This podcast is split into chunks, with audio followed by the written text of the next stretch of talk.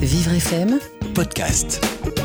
Aider les personnes aveugles ou malvoyantes à accéder à la lecture, c'est l'objectif de la médiathèque de l'association Valentin Haüy, située à Paris. Rezki Mamar a poussé la porte de ce lieu et nous raconte. Quand on pousse la porte de la médiathèque Valentin Haüy, on tombe directement sur l'accueil. Nous sommes dans un lieu destiné à aider les personnes déficientes visuelles à profiter de la lecture.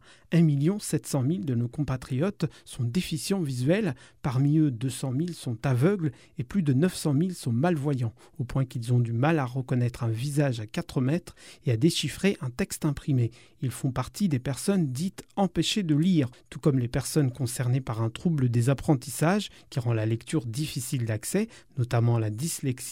Autre public à avoir du mal à lire, ceux qui souffrent d'un handicap moteur qui empêche de tenir un livre dans la durée et de tourner les pages. Toutes ces personnes peuvent s'inscrire à la médiathèque Valentin Haüy. Ici, les salles sont contrastées, les allées sont larges et dotées d'une signalétique adaptée. Cécile Bœuf, adjointe au responsable de la médiathèque. Toute la signalétique est faite à la fois en braille et en gros caractères. Les allées sont suffisamment larges pour que les personnes qui sont en fauteuil puissent y circuler, pour que les personnes qui sont guidées par un chien puissent se croiser également.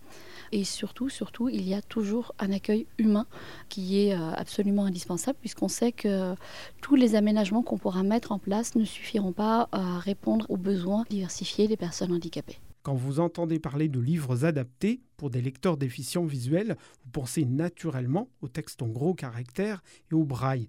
Mais ces supports sont peu utilisés car encombrants. En braille, un tome des aventures de Harry Potter tient en quinze volumes. En réalité, l'essentiel du catalogue est numérique, avec du braille accessible via une tablette, mais aussi des livres audio.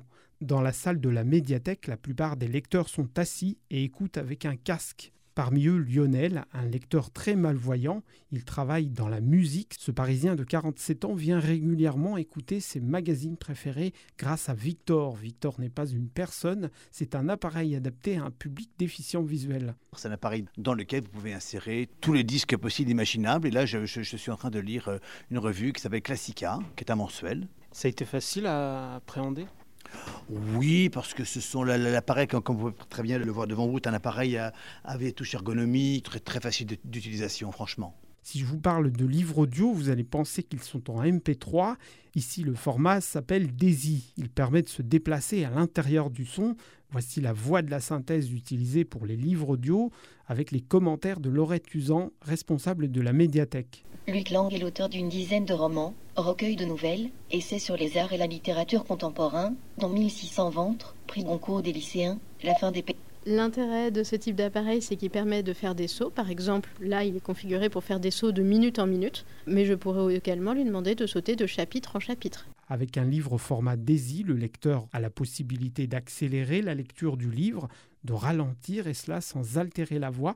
Le ton est neutre. L'avantage de cette synthèse prénommée Manon, c'est qu'elle s'adapte aux besoins du lecteur en fonction de son handicap. Parmi les choix les plus poussés, la possibilité de changer la hauteur de la voix. Faire varier la hauteur de la voix, c'est intéressant. Quand vous vieillissez, les fréquences hautes deviennent plus difficilement audibles, alors que les fréquences basses se maintiennent plus longtemps. Donc une personne qui aura des problèmes d'audition, peut-être, souhaitera rabaisser la hauteur de la voix. La médiathèque possède près de quarante mille livres audio au format Daisy. C'est même le support de référence. Une fois inscrit, plusieurs choix s'offrent à vous. Écouter les livres sur place, sur le fameux appareil Victor, les emprunter ou carrément recevoir gratuitement les C D par courrier.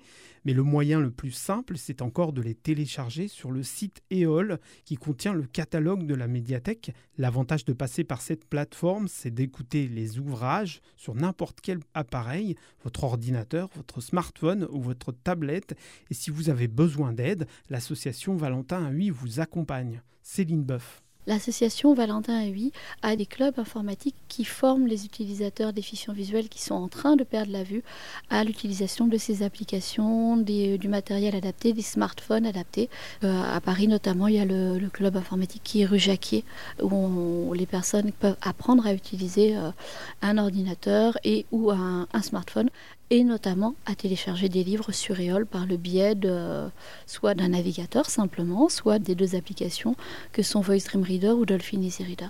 Proposer des livres accessibles aux personnes handicapées gratuitement, cela est possible grâce à une exception du droit d'auteur. Depuis peu de temps, les bibliothèques publiques ont la possibilité de proposer des livres restants aux personnes dites empêchées de lire en raison de leur handicap, y compris accéder au dernier prix Goncourt et au succès de librairie. Près de huit mille trois cents personnes ont utilisé les services de la médiathèque de l'association Valentin Haüy en deux mille dix-huit. Pour être inscrit, il faut fournir un document justifiant de son handicap, par exemple une carte d'invalidité ou un certificat médical. La liste n'est pas exhaustive et on peut appeler pour se renseigner. Un reportage signé Rezki Mamar à retrouver bien sûr en podcast sur vivre f m point com. Vivre F M, podcast.